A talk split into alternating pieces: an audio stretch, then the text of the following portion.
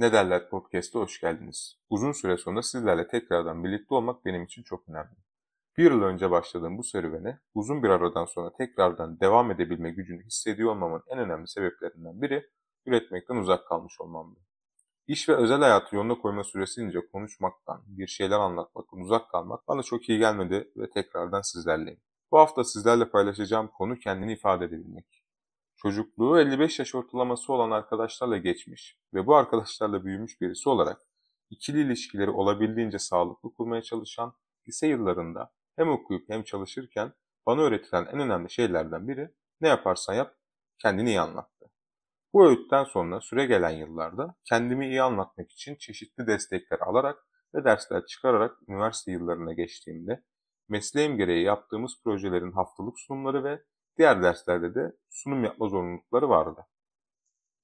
Geçmişten aldığım derslerle birlikte üniversitede belki de hiç zorlanmadığım konulardan biri sunum yapmak, hem projeyi anlatmak hem de ekibimizi anlatmak oldu. Bunların karşılığını üniversite 2. sınıfta mezuniyet haftasında fakülte sunumu için belirlenen iki kişiden biri olduğumu öğrendiğimde yavaş yavaş almaya başladım fark ettim. Tabii kendini ifade etme sadece eğitim ya da arkadaş için değil, iş hayatı için de olmazsa olmaz bir durum.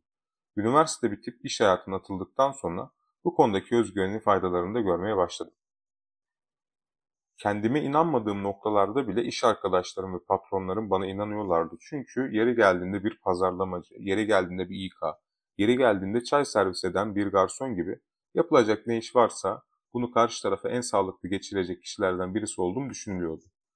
Sosyal medyanın iyice yaygınlaşmasıyla birlikte kendimizi ifade etme ya da kendimizi anlatma aslında benim ezberlerimin dışına çıkmaya başlamıştı.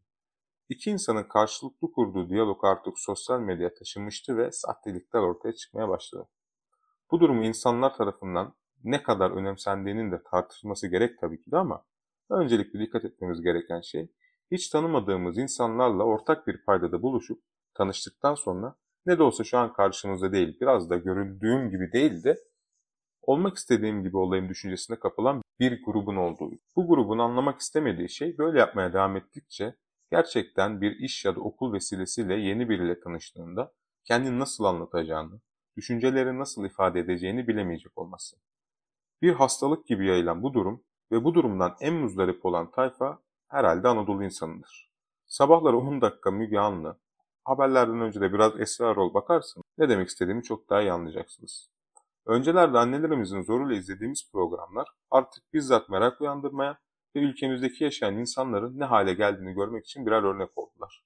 Çünkü insanlar hem eğitimden hem öğrenimden uzak kalmışlar ve karşısına biri çıktığı zaman bırakın kendisini anlatmayı, ona karşı hangi duyguyla yaklaşması gerektiğini bile bilmiyor. Bu durumda işte hiç duymak istemediğimiz sonuçlar ortaya çıkıyor. Sosyal medyanın insan kandırma gücü yok ama onu kullanan insanların kendilerini kandırma gücü oldukça fazla oldu artık. Sizlerin de bunu düşünmesini istiyorum. Sırf fotoğraflarda güzel çıkmak için dakikalarca ışık yönünün doğru olduğuna emin olmaya çalışmak. Bir post ya da story paylaşmak için onlarca fotoğraf çekilip sadece birini atıp hiç bu oyunlara kalkışmamış gibi normal hayata devam etmek ne kadar doğru. Ve ondan sonra da tabii ki de hüsran geçen date buluşmaları. Artık öyle bir zamana geldik ki karşımızdaki insanları eğitimimizle, deneyimimizle, sosyal hayatımızla ve planlarımızla etkilemek yerine sosyal medyada trip atarak ya da kendimizi olmadığı gibi biri davranarak etkilemeye çalışıyoruz. Karşımızdaki insanları eleştirdiğimiz her şeyi kendimiz yapar olduk. Unutmamak gerekir ki kendimizi bir iş görüşmesinde ya da date'te iyi ifade etmezsek, beklentilerimizi, isteklerimizi iyi anlatmazsak sosyal medyadaki yalancı hayatımızla baş başa kalmaya mahkum oluruz. Şu ana kadar toplumsal olarak kendini iyi ifade etmede yaşanılan sorunlardan ve ortaya çıkan durumlardan bahsettik. Bundan sonraki süreçte bu sorunların üstüne bireysel olarak nasıl gideriz biraz da bunları konuşmak gerek. Yapılan araştırmalarda kendini daha iyi ifade edebilmek için yapılması gerekenler belirli başlıklarla toplanmış. Bunlardan ilki duyguların temeline inmek. Gün içinde iş, okul, özel hayat gibi gündelik koşuşturmalarda Yaşadıklarımızı göz önüne alırsak farklı duyguları yaşayarak günümüzü bitiriyoruz. Neye üzüldüğümüz, neden sevindiğimizi bile bazen unutuyoruz. İşte burada dikkat etmemiz gereken bu duyguların temeline inip ilk önce bunları neden yaşadığımızı öğrenmek olmalı. Diğer bir yöntem kelime haznesinin geliştirilmesi. günde ortalama 15 bin kelime kurduğumuz bir düzende kendimizi karşı tarafa anlatmakta bu kadar zorlanıyor olmamızın herhalde bir sebebi olmalı. Belki de kurduğumuz cümlelerde kullandığımız kelimeler yanlış ya da yetersiz. Bunun için kelime adresinin geliştirilmesi gerekli. Kelime adresinin geliştirilmesi gerçekleştikten sonra ben dilinin kullanımını arttırmamız lazım. İletişimde en çok hata yaptığımız durum da aslında bu. Karşımızdaki insanla yaşadığımız bir sorunda kendimizi bu durumdan nasıl etkilendiğini ona anlatmak yerine onun bu durumda neler yaptığını ya da yapmadığını karşı tarafa anlatıp duruyoruz. Ben dilini kullanmayarak kurduğumuz her iletişim başarısız oluyor. Bir başka yapılan hata açık konuşmaktan kaçınmak. Aslında net olmuyoruz.